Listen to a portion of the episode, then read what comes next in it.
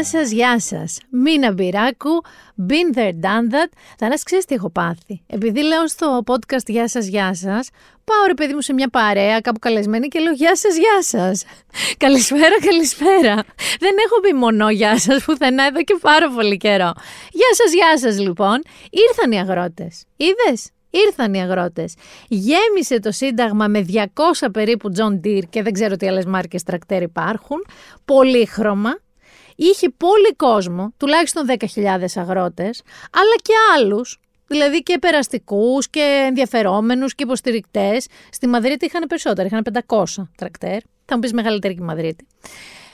Παρατήρησα δύο πράγματα, διαβάζοντας, βλέποντας βίντεο στα social media, στα media, τα ειδησιογραφικά. Έβγαλα τα εξής δύο συμπεράσματα. Πρώτον, αυτή τη φορά είχαν πολύ κόσμο μαζί τους και φυσικά, δηλαδή με φυσική παρουσία, γιατί ήταν και μια πολύ φιλιρινική διαδήλωση.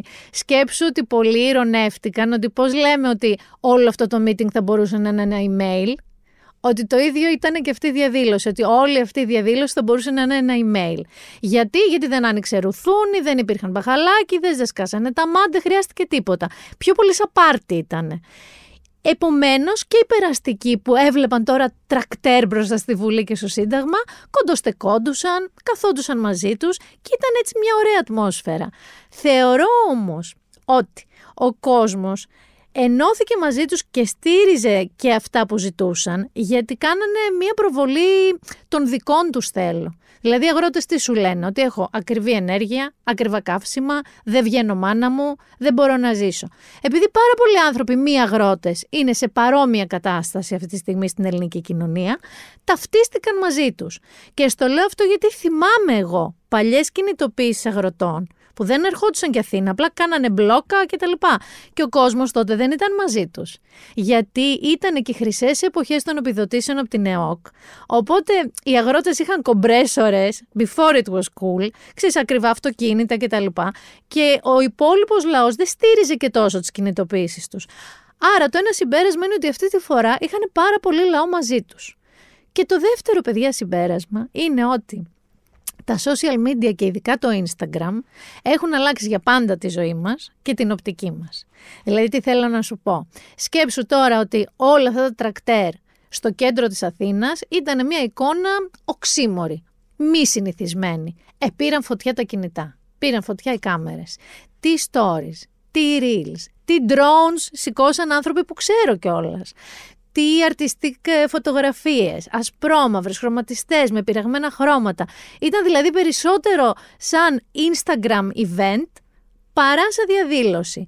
Εδώ να σου πω ότι πάλι καλά που δεν είδαμε καμιά Instagrammer με τίποτα τουαλετάρες να ποζάρει παρέα με τους αγρότες και τα τρακτέρ. Μη γελάς γιατί το 2000 που μάλλον δεν είχες γεννηθεί, είχες γεννηθεί, είχες γεννηθεί. Ε, τα media, ήσουν πέντε, Εντάξει, δεν θέλω να συζητήσουμε, θέλω να βγεις έξω. Λοιπόν, τα μίντια τότε, τα περιοδικά μόδας, ας πούμε, αυτό πετάγαν τη σκούφια τους. Να έχουν τέτοιες εικόνες, ξέρω εγώ, με μηχανές, με συνεργεία, με τρακτέρ, με αγρότες και να είναι άλλοι μπροστά με την Dior την τουαλέτα. Πάλι καλά που δεν είδαμε αυτό. Είδα όμως influencers, οι οποίες δεν είχαν πάρει το μέμο του Agrofest του συντάγματος και είχαν εγκλωβιστεί όπως καταλαβαίνεις. Και ήταν σε διάφορα καφέ γύρω-γύρω και δεν μπορούσαν να πάνε σπίτι τους και το κάνανε stories. Και πήγαν σπίτι τους μετά από 5-6 ώρες. Τα βασικά συνθήματα ήταν No farmers, no food και ότι χωρίς εμάς τι θα φας. Και τα δύο πάρα πολύ αληθινά. Ο Στέφανος, μια και είπα influencer, Λες, πήγε εσύ εκεί. Και αν πήγε, ανέβηκε στα τρακτέρ που το έχουμε ψωμοτήρι. Πιο εύκολα και από ασκήσεις για κοιλιακούς είναι πια στο Στέφανο. Προφανώς και πήγε. Προφανώς και ανέβηκε. Προφανώς και είπε τις απόψεις του, οι οποίες ξέρεις τι είναι. Οι αγρότες έχουν δίκιο να σκύψει η κυβέρνηση τώρα, χτες, να δώσει τα δίκαια αιτήματά τους. Μπούρου, μπούρου, μπούρου, μπούρου, μπούρου. Κόρνες! Αποθέωση από τους αγρότες. Έχεις ακούσει κόρνα τρακτέρ; Όχι. Λοιπόν, είναι απέσια είναι σαν βουβουζέλα. Και εκεί που έκανε τις δηλώσεις, δεν θα σας τις βάλω γιατί δεν υπάρχει λόγος, γιατί από πίσω ακουγόταν μία μεντουντούκα που συντόνιζε τα μπλόκα από την Άουσα, τα μπλόκα από τη Λάρισα, τα μπλόκα από εδώ, πώς να πηγαίνουν τα τρακτέρ. Και ο Στέφανος ίσα που ακουγόταν. Αλλά αυτά που σας λέω είπε στην ουσία. Και πού είμαστε τώρα με τα μπλόκα. Στον Πλατήκαμπο, όπως όσο διάβασα, το κρατάνε ακόμα. Κάποια άλλα διαλύθηκαν, γιατί όπως διάβασα, είναι εποχή θανάση που πρέπει οι αγρότες να είναι στα χωράφια. Δεν τους παίρνει άλλο στους δρόμους. Όμως συμβολικά θα κρατήσουν κάποια μπλόκα, λέει, μέχρι τη Δευτέρα που μας έρχεται, 26 Φεβρουαρίου, διότι θα συνεδριάσουν τότε οι Υπουργοί Γεωργίας των χωρών μελών της Ευρωπαϊκής Ένωσης, ακριβώς για όλο αυτό το νέο πρόγραμμα που θέλουν να ορίσουν για τους αγρότες. Οπότε έχουμε να αναμένουμε λίγο ακόμα το τι θα γίνει με τα μπλόκα. Ωστόσο, θεωρώ ότι κάπως έχει ολοκληρωθεί ο τωρινός τους κύκλος. Δηλαδή ήρθανε στην Αθήνα και μάλιστα με έξυπνη κίνηση κυρία Κομιτσοτάκη που τους έβαλε να συνεννοηθούν με την αστυνομία, ήρθαν ωραία και καλά, δεν άνοιξε ρουθούνη, είπανε τα προβλήματά τους, τους έδωσε το κάτι της όχι όσα θα θέλανε, το έχουν διευκρινίσει αυτό, αλλά εγώ εικάζω ότι θα τους δώσει και άλλα προς τις ευρωεκλογές και γύρισαν στους τόπους τους. Αναμονή όμως δεν έχουμε μόνο ως προς τους αγρότες να δούμε αν τα μπλόκα θα συνεχιστούν ή θα διαλυθούν ησύχω. Αναμονή θανάσιμο έχει και ο Στέφανος Κασελάκης. Διότι δεν ανέβηκε μόνο σε τρακτερκέ αυτή τη βδομάδα που πέρασε. Ήτανε πολύ άσχολος. Ήτανε busy bee. Και κατά την προσφυλή του συνήθεια βέβαια έβαλε το ΣΥΡΙΖΑ να χορεύει στο γνωστό σκοπό. Άρχισαν τα όργανα, σηκώ απ' τη θέση σου Χόρεψε ζεϊμπέκικο, λίγησε τη μέση σου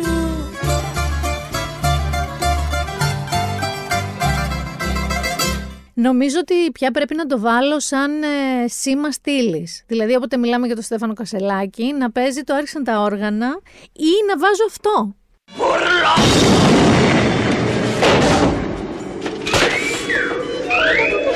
Βέβαια. Και αυτό το κάνει συχνά. Και ακριβώς αυτό έκανε στα προεόρτια του συνεδρίου του ΣΥΡΙΖΑ που ε, ε, έφτασε, ξεκίνησε την Πέμπτη και πώς έφτασε και πώς ξεκίνησε θα τα πούμε πιο κάτω. Στα προεόρτια λοιπόν αυτού του συνεδρίου έριξε μπουρλοτάρα. Να πάρουμε λίγο τα πράγματα όμως από την αρχή Θανάση. Καταρχάς άφησε τους κάμπους και τα τρακτέρ και πήγε στα Λονδίνα για να δώσει μία διάλεξη στο London School of Economics που ήταν διάλεξη συνέντευξη τέλος πάντων με έναν ακαδημαϊκό του LSE, τον ε, Kevin Featherstone. Εκεί λοιπόν, πρώτον, υπενθύμησε σε όλους μας κάτι που έχει πει πάρα πολλές φορές, ότι αν ο ΣΥΡΙΖΑ ήταν στα καλά του, στα σωστά του, δεν θα τον είχε βγάλει πρόεδρο. Εν το κρατούμενο. Είπε ότι πολιτικό του είδωλο είναι ποιο Θανάση, θα έλεγες εσύ ο Αλέξης Τσίπρας. Όχι. Είναι ο Ανδρέας Παπανδρέου. Βεβαίως. Και ουχή ο Αλέξης Τσίπρας. Μάλωσε το Πασόκ, μια και Πανδρέας Παπανδρέου, το τωρινό Πασόκ, γιατί το 1 τρίτο του δεν ψήφισε το νόμο για τα ομόφυλα ζευγάρια. Είπε ότι ο ίδιος δεν ήθελε να φύγει ο Αλέξης Τσίπρας και του το είχε πει του Προέδρου πριν τις εκλογές εκείνες στο βατερλό του ΣΥΡΙΖΑ. Τελικά ο Αλέξης Τσίπρας έφυγε και μετά είπε κιόλας ότι κανείς δεν τον βοήθησε να βγει πρόεδρος του ΣΥΡΙΖΑ το έκανε όλο μόνος του, μόνος του το πέρασε κι αυτό, νικώντας τέσσερις πρώην υπουργούς. Και εκεί κάπου Θανάση οραματίστηκα τον Παύλο Πολάκη στο σαλόνι του να βαράει τον εαυτό του με αυτά τα μαστίγια των Opus Dei να αυτομαστιγώνεται. Τίποτα όμως από αυτά που σου είπα δεν ήταν το φιτίλι που δημιούργησε το κούγκι που δημιουργήθηκε στο ΣΥΡΙΖΑ τη βδομάδα που πέρασε.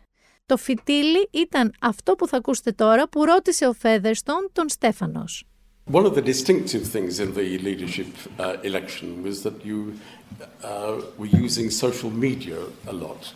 It was you. What else could I use? Okay, but um, you were talking directly to uh, to voters, to citizen uh, yeah. Uh, voters, etc. You, you, made a lot of use of uh, social media, and that was a bit different. And of course, this very weekend uh, you've been using social media and you put out this uh, tweet or message inviting people to um, Syriza members to respond to some pretty major existential uh, questions. People in the party, some long term members of the party, are shocked uh, and are upset that you've uh, circumvented, you've, got, you've gone round, you've ignored uh, party governance uh, structures. It's dominating the news uh, this week. Why didn't you uh, seek party approval uh, first? Did you ask, who did you ask in the party before you invited party members to vote on these pretty major questions? Όπως ακούσατε, ο Φέδερστον ρώτησε τον Στέφανο, αφού πρώτα του είπε ότι και στην προεκλογική σου περίοδο χρησιμοποίησες πολύ τα social media και τα χρησιμοποιείς κάτι που δεν είναι πολύ σύνηθες, αλλά μέσω των social media είδαμε τώρα, αυτό το Σαββατοκύριακο που ήταν εκεί στο Λονδίνο, ότι κάλεσες στους ε, ψηφοφόρους, τα μέλη του ΣΥΡΙΖΑ, να απαντήσουν σε ένα ερωτηματολόγιο και να απαντήσουν σε πολύ δομικά ζητήματα. Ρώτησες κανέναν συνεννοήθηκες με τα όργανα ας πούμε, του κόμματός σου. Γιατί παιδιά ο Στέφανος ανέβασε σε αυτό το iSyriza που έχουν γραφτεί τα μέλη του ΣΥΡΙΖΑ ένα ερωτηματολόγιο όπου τους καλούσε να απαντήσουν με ναι ή όχι Θανάση αν τους αρέσει το όνομα του ΣΥΡΙΖΑ, τους αρέσει το σύμβολο του ΣΥΡΙΖΑ, τους αρέσουν οι ιδέες του ΣΥΡΙΖΑ ή θέλουν να τις πάνε κάπου αλλού. Δηλαδή Τελείωσε αμεληταία, καθόλου δομικά θέματα του ΣΥΡΙΖΑ. Και μάντεψε χωρίς να ρωτήσει κανέναν φυσικά. Μόνος του το έκανε, μόνος του το είπε, μόνος του το μπουμπούνισε. Και πάμε να δούμε τι απάντησε ο Στέφανος στο Featherstone. I am the president of the party. Okay. And I was elected. And I was elected by 150,000 people who voted in the process. I have by far the, the most um, Um, accurate and recent stamp of approval from the party base. I was elected with a clear message that I will give voice to all party members to make this a party for the members. That was my message from the very beginning. Both the party media, we have two outlets in the party, a newspaper and a radio, as well as all established national media, was vehemently against me during my primary election. Zero support. All the party apparatus was against me, except some people. Yes, there were some people, but the apparatus was not. So like it, the actual. Okay, so in order to get change in the party, you feel that there has to be a, a kind of alliance between you and your party supporters out in the country against much of the established governance structures of the party. I mean that that is a, it's not about the whether myself and the structures of the party are aligned or not aligned. It's do the structures reflect what the members desire? And that's what I asked the members to opine on. Καταρχάς να πω ένα μεγάλο μπράβο για τα αγγλικά του Στέφαν. Εντάξει, να δώσουμε και μερικά κούντος, που το καταλαβαίνει το κούντος ο Στέφανος. Είπε λοιπόν καταρχάς ότι, τι λέγαμε Θανάση, λετά σε μουά, ότι ο αρχηγός του ΣΥΡΙΖΑ, ο πρόεδρος του ΣΥΡΙΖΑ είναι αυτός. Και ότι υποσχέθηκε όταν βγήκε, μόνος του υπενθυμίζω, να δώσει φωνή σε όλα τα μέλη. Και αυτό θα κάνει. Και ότι κανείς δεν τον ήθελε μέσα στο ΣΥΡΙΖΑ, είναι λίγο κλαούνας, είναι λίγο Βασιλάκης Καΐλας εδώ σε αυτή τη συνέντευξη στον Φέδερστον και δεν έχει, είπε, σημασία να τα πάει καλά με τα... Άρχισαν τα όργανα του ΣΥΡΙΖΑ, αλλά αν αυτά εξυπηρετούν στην ουσία τον ψηφοφόρο τους. Όπως καταλαβαίνετε, άρχισαν τα όργανα του ΣΥΡΙΖΑ. Λέω να το βάζω πάντα έτσι, Θανάση. Όποτε θέλω να πω τα όργανα του ΣΥΡΙΖΑ, να βάζουμε το άρχισαν τα όργανα του ΣΥΡΙΖΑ. Δεν θα το κάνω για να μην σας ζαλίσω, μην σας κάνω πλήση εγκεφάλου. Αλλά έτσι για το εφέ τώρα το κάναμε. Τα όργανα λοιπόν του ΣΥΡΙΖΑ πάλι δεν τον θέλουν, όπως και τότε που έβαζε υποψήφιος, δεν τον θέλουν καθόλου. Συγκεκριμένα, η κυρία Γεροβασίλη είπε το αυτονόητο. Ότι δηλαδή το να μπουμπουνάς ένα τέτοιο ερωτηματολόγιο ακριβώς πριν το συνέδριο είναι σαν να ακυρώνεις και να καταργείς τελείως την οποιαδήποτε θεσμική λειτουργία του ΣΥΡΙΖΑ. Ο Παύλος Πολάκης, που τον αναφέραμε πριν, στην ουσία είπε ότι ένιωθε εκτεθειμένος και άβολα γιατί τον στήριξε να βγει. Ο Γιώργος Τσίπρας, ο οποίος ήταν ένθερμος υποστηρικτής του, είπε ότι παιδιά να βρούμε έναν άλλον να πάμε στις ευρωεκλογές μαζί του. Ο Νίκος Παπάς ήταν πιο χέλη. Δεν πήρε θέση. Είπε ότι δεν είναι ωραία αυτά τα πράγματα να γίνονται, αλλά τέλος πάντων, εντάξει, αυτόν έχουμε. Τι να τον κάνουμε; Αφού λοιπόν μαθεύτηκε όλο αυτό το ερωτηματολόγιο και η μυστικότητα και στο ΣΥΡΙΖΑ και το καθεξής, η πολιτική γραμματεία του ΣΥΡΙΖΑ έκανε μια έκτακτη συνεδρίαση. Γιατί γίνανε κάτω, του ρομαδιώτησαν μόνοι τους. Και είπαν και στον Κασελάκη να μπει από το Λονδίνο. Ο Κασελάκης λοιπόν στην ουσία τους είπε ότι δεν μπορεί να μπει γιατί έχει και δουλειές. Και στην πραγματικότητα θα ξέρεις ποια ήταν η βασική δουλειά που είχε; Ήταν να συντάξει μια επιστολή που τους ξεφτύλιζε και τους παίρναγε γενναίες 14 και να τη δημοσιεύσει. Δεν θα σας τη διαβάσω όλα γιατί είναι μακροσκελής, αλλά θα σας πω μερικά αποσπάσματα. Καταρχάς τους έκανε ξεκάθαρο ότι τον ενοχλούν. Είπε συγκεκριμένα. Όπως γνωρίζετε, βρίσκομαι ήδη από χθες στο Λονδίνο που συναντήθηκα με απόδημους Έλληνες και σήμερα το απόγευμα θα μιλήσω στο London School of Economics, στην εκδήλωση που είπαμε, η οποία έχει τίτλο By the way, η σύγχρονη αριστερά για μια προοδευτική διακυβέρνηση. Και μέχρι τότε από νωρίς σήμερα ακολουθώ πρόγραμμα πυκνών συναντήσεων με επενδυτικούς και επιχειρηματικούς φορείς, με την Εθνική Κυπριακή Ομοσπονδία Ενωμένου Βασιλείου και με τον Αρχιεπίσκοπο Θιατήρων και Μεγάλης Βρετανίας ε, Νικήτα. Άρα με ενοχλείτε. Ω εκ τούτου, αδυνατό να παραστώ στη σημερινή συνεδρία της Πολιτικής Γραμματείας που ζητήσατε να συγκληθεί εκτάκτος επαφορμής του ότι ως πρόεδρος του ΣΥΡΙΖΑ, το διευκρινίζει, απίφθηνα προς τα μέλη του κόμματος μέσω του ΆΙ ΣΥΡΙΖΑ ένα ρυθματολόγιο συμβουλευτικού χαρακτήρα για μία σειρά θεμάτων που αφορούν από την εικόνα και το σύμβολο ως τη λειτουργία του κόμματός μας. Παρακάτω κάπου, στην ίδια επιστολούλα, λέει ότι οι απαντήσεις των μελών θα συλλεχθούν, θα κωδικοποιηθούν και δεν θα δημοσιοποιηθούν, ότι είναι για δική τους χρήση και επισημαίνει ότι δεν έχω καμία διαφωνία με τη λειτουργία της πολιτικής γραμματείας και των οργάνων γενικά, παρά τη βαθιά απογοήτευσή μου για τις επανειλημμένες διαρροές που γίνονται, πώς τα μαθαίνουμε εμείς όλα αυτά, ακόμη και κατά τη διάρκεια των συνεδριάσεων και που με αυτόν τον τρόπο δυστυχώς έχουν ευτελίσει την αξιοπιστία του οργάνου. Για να είμαι δίκαιος, μέχρι και στο Προεδρείο της Κοινοβουλευτικής Ομάδας γίνονται διαρροές, άρα ίσως να είναι ένα ζήτημα ευρύτερο στο κόμμα από την καταστατική λειτουργία. Ταν ταν! Όπως θα λέγαμε και σε μία αστυνομική σειρά, we've got rats, we've got moles, μέσα στο ΣΥΡΙΖΑ. Και καταλήγει λίγο χοντράδα, να λέει σταματήστε να κυνηγάτε χήμερες, να τροφοδοτείτε σενάρια συνωμοσιολογίας πως δήθεν θα φτιάξω γιοταχή κόμμα, γιατί απογοητεύουμε τον κόσμο μας. Γιοταχή κόμμα που ακούει τα μέλη του δεν υπάρχει. Γιοταχή είναι το κόμμα που θέλει τα μέλη του χειροκροτητές στην ήττα. Προσωπικά θα ακούω τα μέλη, θα με συμβουλεύουν, θα κάνω όσα τους υποσχέθηκα για ένα ανοιχτό κόμμα των μελών. Αυτά τα μέλη και καμία παράδοση μου έκαναν την τιμή να με κλέξουν πρόεδρο της αξιωματικής αντιπολίτευσης με αυτό ακριβώς το αίτημα, να τους ακούω. Σας προσκαλώ λοιπόν να τους ακούσουμε μαζί. Χήμερες, διαρροές, κόμμα γιοταχή και τα λοιπά. Και όλα αυτά σας θυμίζω ότι έγιναν τρεις μέρες πριν το συνέδριο. Θα μου πεις τελείωσε εκεί το σάγκα; Αμδέ, Θανάση γιατί έγινε και δεύτερη συνεδρίαση της πολιτικής γραμματείας, αυτή τη φορά με τον Κίνγκ Στέφανος παρόντα. Δεύτερα μαλλιοκούβαρα. Σαλόντε κατινάς κανονικότατο. Τουλάχιστον από όσα διάβασα στα μίντια, έτσι δεν ήμουν εκεί. Πέντε ώρες κράτησε αυτή η φουρτούνα, αυτή η συνεδρίαση. Και ο Κίνγκ Στέφανος από την αρχή της συνεδρίασης ξεκίνησε με μπουμπουνιτά. Είπε ότι θέλει κλειστό τριετέ συμβόλαιο, αλλιώς τι σαπφό μου;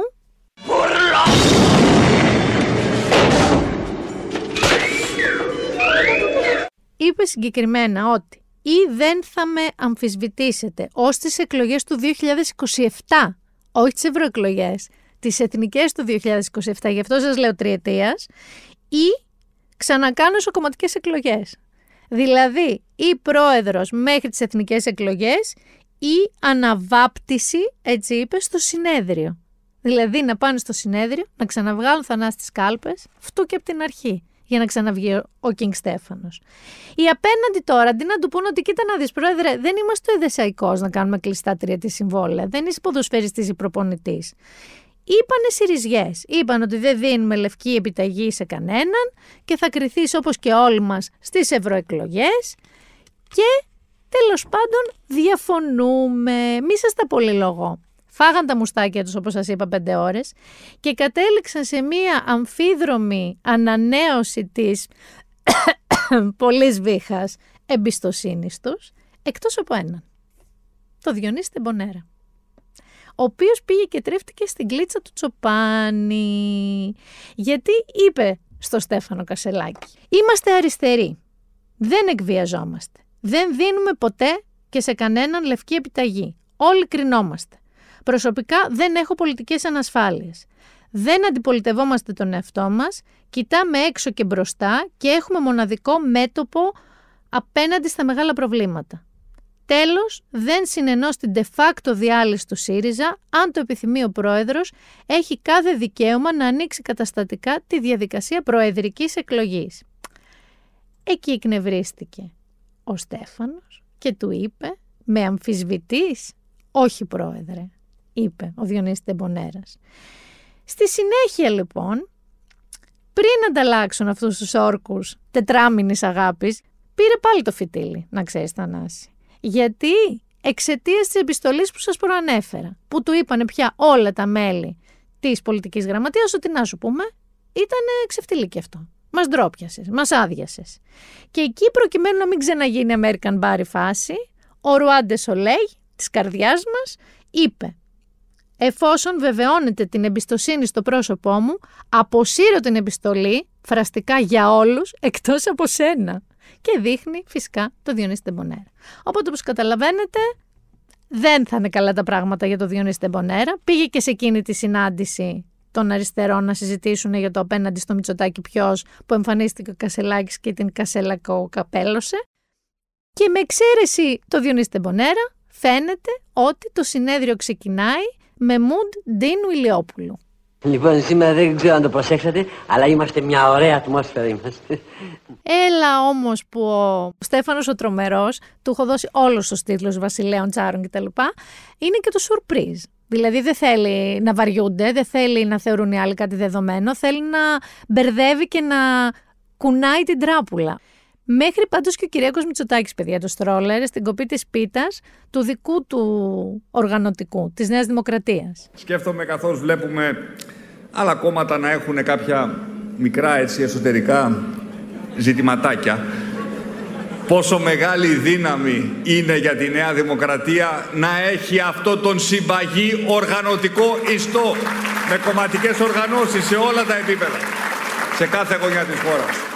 Και πού να ξέρεις Κυριάκο Μητσοτάκη πόσα ακόμα εσωκομματικά προβλήματα θα βγαίνανε στο ΣΥΡΙΖΑ. Διότι ξαφνικά, μιας και λέγαμε για μπουρλότα, ο Αλέξης Τσίπρας που μέχρι τώρα ήταν ο σοφός γέροντας που δεν μιλούσε, έριξε το δικό του μπουρλότο. Και αυτό παιδιά ήταν ένα πάλμ, δεν ήταν μπουρλότο. Βγήκε και έκανε μία δήλωση και μάλιστα στα social, στην οποία δήλωση δεν κράτησε ίσες αποστάσεις ή μάλλον κράτησε ίσες αποστάσεις, αλλά τα έκανε όλα ίσιωμα. Και εννοείται ότι όλο αυτό που θα σας εξηγήσω τώρα προκάλεσε αλυσιδωτές αντιδράσεις, τις οποίες επίσης θα σας εξηγήσω. Ο Αλέξ Τσίπρας λοιπόν, μεταξύ άλλων, γιατί ήταν μακροσκελής η ανακοίνωσή του, είπε «Οι τιμένοι των εσωκομματικών εκλογών έφυγαν ήδη από το κόμμα επειδή έχασαν τη μάχη για την ηγεσία του. Καλησπέρα, Εφη Αχτσιόγλου. Αδιαφορώντας αν με τον πολυκερματισμό αυτός που κερδίζει είναι ο πολιτικός μας αντίπαλος. Ο νικητής φέρεται να ζητά λευκή επιταγή τριετίας ανεξαρτήτως αποτελέσματος στις ευρωεκλογές, προεξοφλώντας έτσι την εκλογική αποτυχία και αδιαφορώντας και αυτός για τις συνέπειές της. Καλησπέρα, Στέφανε. Ενώ άλλοι διαφωνούν στο παρασκήνιο, αλλά σιωπηλά περιμένουν να έρθει η εκλογική αποτυχία ώστε να του τη χρεώσουν. Καλησπέρα Διονύση Τεμπονέρα, κυρία Γεροβασίλη, κύριε Πολάκη και λοιποί. Αν τα πράγματα είναι έτσι, συνεχίζει ο Λέξη Τσίπρας, δεν μπορώ ούτε να παραμείνω σιωπηλός, επιτέλους, ούτε όμως και να παραβρεθώ σε ένα συνέδριο που έχει δρομολογηθεί ώστε να αγνοήσει τα κρίσιμα προβλήματα εν ονόματι μιας επίπλαστης αισιοδοξίας. Η ωραία ατμόσφαιρα που λέγαμε. Ένα συνέδριο που θα υποκριθούμε όλοι μαζί πόσο αγαπημένοι είμαστε, μια ωραία ατμόσφαιρα και το κοινό θα μας χειροκροτήσει. Όχι. Προσωπικά, εμένα δεν μου λείπει ούτε το βήμα του το χειροκρότημα. Δεν είναι ώρα για χειροκροτήματα, αλλά για να υποθεί αλήθεια. Αν συνεχίσουμε έτσι, οδηγούμαστε με μαθηματική ακρίβεια στο κενό. Και πρέπει να σοβαρευτούμε, να αλλάξουμε ρότα και να σκεφτούμε έξω από τα κλειστά όρια της εσωκομματικής διαπάλης ποιος είναι και ποιος πρέπει να είναι ο ρόλος μας στην ελληνική κοινωνία. Συνεχίζει πιο κάτω λοιπόν και λέει. Ο πρόεδρος έθεσε προχθές καθαρά θέμα εμπιστοσύνη στο πρόσωπό του στη συνεδρία της πολιτικής γραμματείας και πιστεύω ορθώς το έπραξε. Το κλειστό συμβόλαιο που λέγαμε, Θανάση, το τριετές. Εκλέχτηκε χωρίς να προλάβει να διατυπώσει αναλυτικά τις θέσεις και το σχέδιό του. Το φωνάζαμε από την πρώτη μέρα. Για να οδηγήσει το κόμμα στην επερχόμενη εκλογική μάχη, πρέπει να είναι σαφές ότι διαθέτει αυτή την κρίσιμη στιγμή την εμπιστοσύνη της πλειοψηφίας. Μόνο από την ψήφια εμπιστοσύνης οφείλει να τη ζητήσει από αυτούς που τον εξέλεξαν πρόεδρο και όχι από την πολιτική γραμματεία. Άρα όλο αυτό το «ΟΚ, okay, ας αγαπηθούμε για λίγους μήνες», ο Αλέξ Τσίπρας το ισοπεδώνει και συνεχίζει. Αντί να σερνόμαστε σε μια παρατεταμένη κρίση που οδηγεί με ακρίβεια σε νέα εκλογική συρρήκνωση, η μόνη διέξοδος είναι να δώσουμε εκ νέου το λόγο σε αυτούς που κρατήσανε και συνεχίζουν να κρατάνε όρθιο το κόμμα και την παράταξή μας. Στα μέλη μας. Εκεί που έστειλε ο Στέφανος το ερωτηματολόγιο. Έτσι, ο Στέφανος Κασελάκης θα έχει τη δυνατότητα να διεκδικήσει την εμπιστοσύνη στο πρόσωπο, στην ως τώρα θητεία και στο πολιτικό του σχέδιο. Όχι θέτοντας ερωτήματα, αλλά δίνοντας τις δικές του απαντήσεις. Άλλη μια μπηχτή. Και όσοι έχουν άλλο σχέδιο θα έχουν τη δυνατότητα να καταθέσουν τις απόψεις και τις υποψηφιότητές τους. Τώρα ανοιχτά και δημοκρατικά. Δηλαδή, όχι διαδρομίστικα, όχι κάτω από το χαλί, όχι πίσω από κλειστές πόρτες πριν μια νέα εκλογική αποτυχία μετατραπεί σε αυτοεκπληρούμενη προφητεία και καταστεί αναπόφευκτη. Αυτό φρονώ ότι είναι η μόνη καθαρή, έντιμη και δημοκρατική λύση στο γόρδιο δεσμό που έχουμε μπροστά μας. Και λέει με τα διάφορα πάλι για τον εαυτό του ότι η μόνη φιλοδοξία του σήμερα είναι να αγωνίζεται στο πεδίο των ιδεών, δεν τον ενδιαφέρει δηλαδή ξανά αρχηγία και αναλαμβάνω πάντα την ευθύνη να λέω με τόλμη αυτά που πιστεύω. Και ο Αλέξη, τα είπες με τόλμη αυτά που πιστεύεις. Τι νομίζεις, Θανάστιο, έγινε μετά από αυτή την ανακοίνωση; Πολύ λίγη ώρα πριν αρχίσει το συνέδριο. Καταρχάς, ο Στέφανος Κασελάκης άλλαξε το λόγο του. Προφανώς. Γιατί αλλιώς θα το πήγαινε, πηγαίνανε σε μια ωραία ατμόσφαιρα και ο Αλέξη Τσίπρας παρτιπούπερ τη χάλασε αυτή την ωραία ατμόσφαιρα. Και μετά βγήκε εκεί στο Τάικβοντο να εγγενιάσει το συνέδριο. Λοιπόν, θα του δώσω μερικά πράγματα. Δεν έχω δει άνθρωπο να διαβάζει πιο ωραία και φυσικά τελεπρόμπτερ. Ο το Q που λέμε. Γιατί αποκλείεται μια μισή ώρα που μίλαγε για να τα ξέρω απ' έξω. Κατάφερνε να πείθει εμάς τους τηλεθεατές ότι δεν υπάρχει καν το Q. Δεν ήταν αυτό το παγωμένο που κοιτάς ευθεία και διαβάζεις. Ήταν σαν τηλεευαγγελιστής. Έχεις δει αυτούς τους τηλεευαγγελιστές στην Αμερική που έχουν το κοινό κάτω να παραλυρεί και ανεβάζουν εκεί ένα δύσμηρο και φωνάζουν σε διατάζω να σηκωθείς τώρα. Είσαι ευλογημένος. Σήκω, σήκω. Που κοπανιούνται και κουνιούνται. Λοιπόν, είχε ένα body language τηλεευαγγελιστή. Αλώνιζε, πήγαινε και ερχόταν. Είναι μεγάλη εκεί η πίστα που έχουν στο συνέδριο. Πήγαινε, ερχόταν, κουνάγει τα χέρια του, φώναζε. Είχε αυτό της Μαντόνα, το χιλόφωνο, το μπέζ. Γενικά είχε ένα ταλέντο στο stage presence. Μιλούσε λοιπόν μια μισή ώρα. Εντάξει. Έλεγε διάφορα, μεταξύ των οποίων μάθαμε, γιατί πραγματικά αυτό μου χτύπησε πάρα πολύ, ότι αυτό που έχουμε στην Ελλάδα, η προεδρευομένη κοινοβουλευτική δημοκρατία, δεν αφορά το πολίτευμα, αλλά τα κόμματα. Ότι δηλαδή οι πολίτες εκλέγουν κόμματα που έχουν πρόεδρο. Ότι αυτό είναι η προεδρευομένη κοινοβουλευτική δημοκρατία. Στέφανε, δεν είναι αυτό. Δεν θέλω να στρομάξω. Δεν ήταν αυτό όμως το ζητούμενο. Το ζητούμενο ήταν η κατάληξη. Πριν την κατάληξη όμως, εκτός από το ταλέντο του που σας λέω στο Q και στην κινησιολογία, είχε φροντίσει και για την κερκίδα του. Κρατήστε το λίγο και αυτό, γιατί μέσα όσο μιλούσε τον διακόπτανε, φωνάζανε, χειροκροτούσανε, όλε κύμα, φωνάζανε μαζί σου. Εκεί ήταν πολύ cringe γιατί ο Στέφανος φώναζε πίσω στον έναν που φώναζε μαζί σου και εγώ μαζί σου και εμείς μαζί σου και εγώ μαζί σας. Ήταν λίγο cringe όλο αυτό. Και φτάνει στο τελευταίο τρίλεπτο της ομιλίας του. Και η φάση εκεί είναι ξεκάθαρο This is Sparta! Γιατί το λέω αυτό; Γιατί σήκωσε το γάντι του Αλέξη Τσίπρα και δεν το σήκωσε κόμψα και διακριτικά, δεν μίλησε ήρεμα. Μίλησε τύπου «Ελάτε να τα πάρετε, μολόν λαβέ». Πάμε να ακούσουμε αυτό το τρίλεπτο του Στέφανου Κασελάκη κλείσιμο της ομιλίας του στην έναρξη του συνεδρίου του ΣΥΡΙΖΑ που μεταξύ μας καθιστά όλο το συνέδριο απολύτως άχρηστο τις υπόλοιπες μέρες. Ο ΣΥΡΙΖΑ χρειάζεται επανίδρυση. Η επανίδρυση χρειάζεται ενότητα. Και η ενότητα χρειάζεται έναν πρόεδρο που να μην αμφισβητείται. Όσοι πίστεψαν ότι φυτεύτηκα στην ηγεσία του ΣΥΡΙΖΑ, τώρα θα δουν τις δικές μου ρίζες. Προσφεύγω στις ρίζες μου, στα μέλη και τον κόσμο του ΣΥΡΙΖΑ.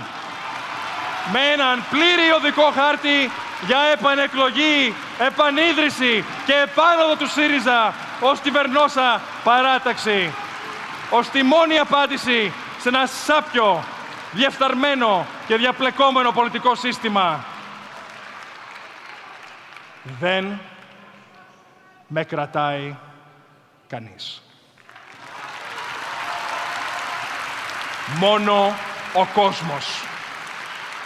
Ο κόσμος που στάθηκε στις ουρές, που θα ξανασταθεί για να έχει φωνή και ελπίδα. Είμαι εδώ, είμαι όρθιος, είμαι έτοιμος να τελειώνουμε με τα μικρά για να αντιμετωπίσουμε τα μεγάλα, τη δεξιά του Μητσοτάκη.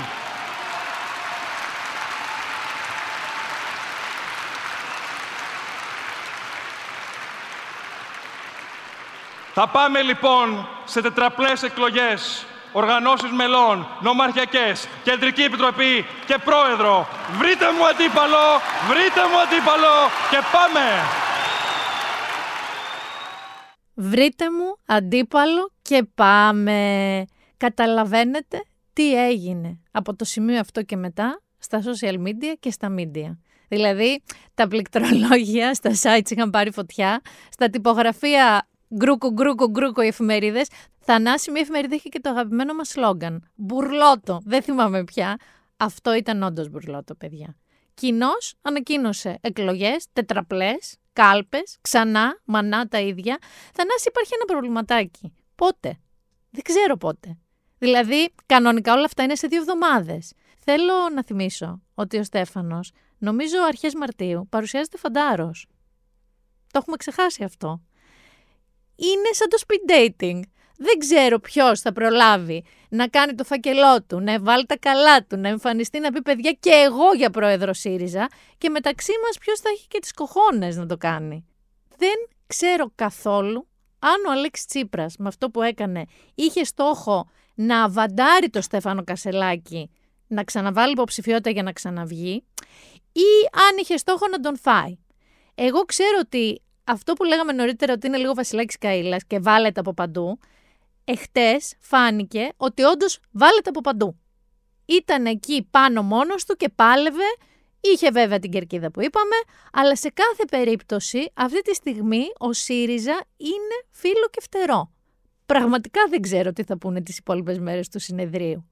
Ωστόσο, το σίγουρο είναι ότι οι ευρωεκλογές είναι μακριά Θυμάστε που σας έλεγα ότι μετά τις ευρωεκλογές θα έχουμε εξελίξεις; Πού να ξέρα; Εγώ πάντως θα προτείνω στο Στέφανο, τελειώνοντας θανάσει το συνέδριο, να φύγει με αυτή τη μουσική υπόκρουση.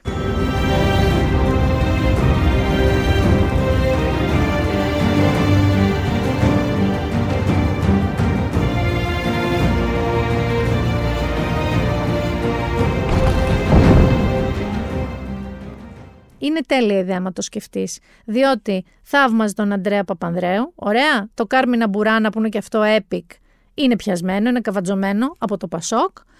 Το Game of Thrones ούτως ή άλλως είναι της ίντριγκα και της φατρίας στο κάγκελο, άρα είναι πιο ταιριαστό στο ΣΥΡΙΖΑ. Και τέλος πάντων δίνει μία επικότητα. Αν πάλι θέλει να το πάει σε πιο μπριόζικη κατάσταση, σε πιο φώτα κάμερα σε μένα πάμε και έφη πάρτι, έχω και εναλλακτική. Κύριε Κασελάκη, μπορείτε να βγείτε από το συνέδριο και με αυτό. Πειράζει που είσαι μεγάλη φίρμα, πειράζει. Μεγάλη φίρμα.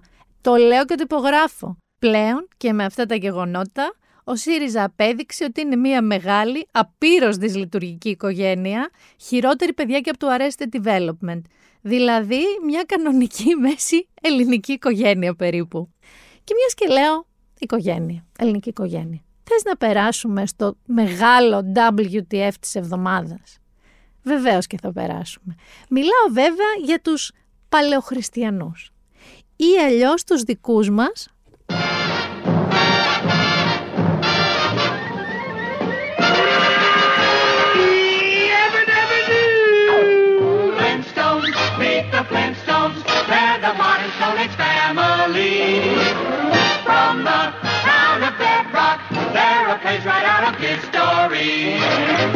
Ή αλλιώς, όπως είπε ο ίδιος ο Πατριάρχης της παλαιοχριστιανικής αυτής μεγάλης και ευρείας οικογένειας. Ε, εμείς είμαστε Ρωμιοί παλαιοχριστιανοί, Ρωμιοί, ζούμε παλαιοχριστιανικά ε, και είμαστε και Ρωμιοί.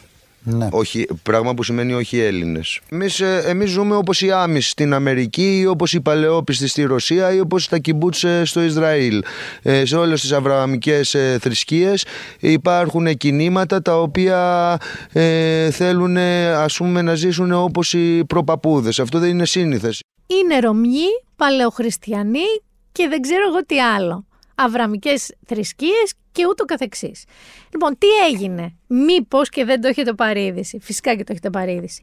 Βρέθηκαν εκεί στην ορεινή Κορινθία, μία οικογένεια και μετά και μερικοί άλλοι, παλαιοχριστιανοί, οι οποίοι ζουν σε κάτι λαγούμια, παραπήγματα φτιαγμένα από πυλό, από χώματα, από υφάσματα, από ξύλα.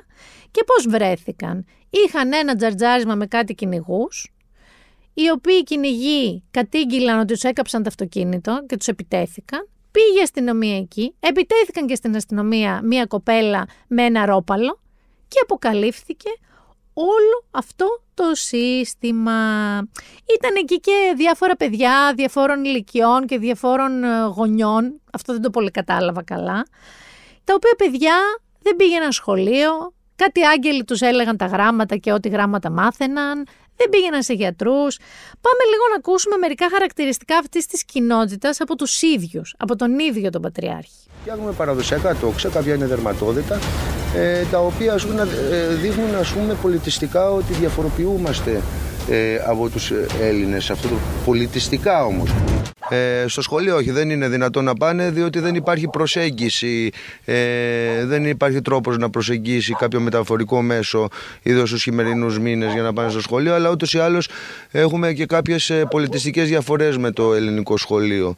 Ε, διαφωνούμε κάπως με την ε, σύγχρονη ελληνική εκπαίδευση. Λοιπόν, από ό,τι ακούσατε, κανονικά θα μιλούσαμε στη βάση που μιλάμε για τους Άμις, τους Μενονίτες, τους Λουδίτες, είναι όλοι αυτοί που αρνούνται την τεχνολογία, που ζουν αυτόνομα σε κοινότητες, που καλλιεργούν τη δική τους τροφή, τα αλεύρια τους, τα σιτάρια τους, τα ζώα τους.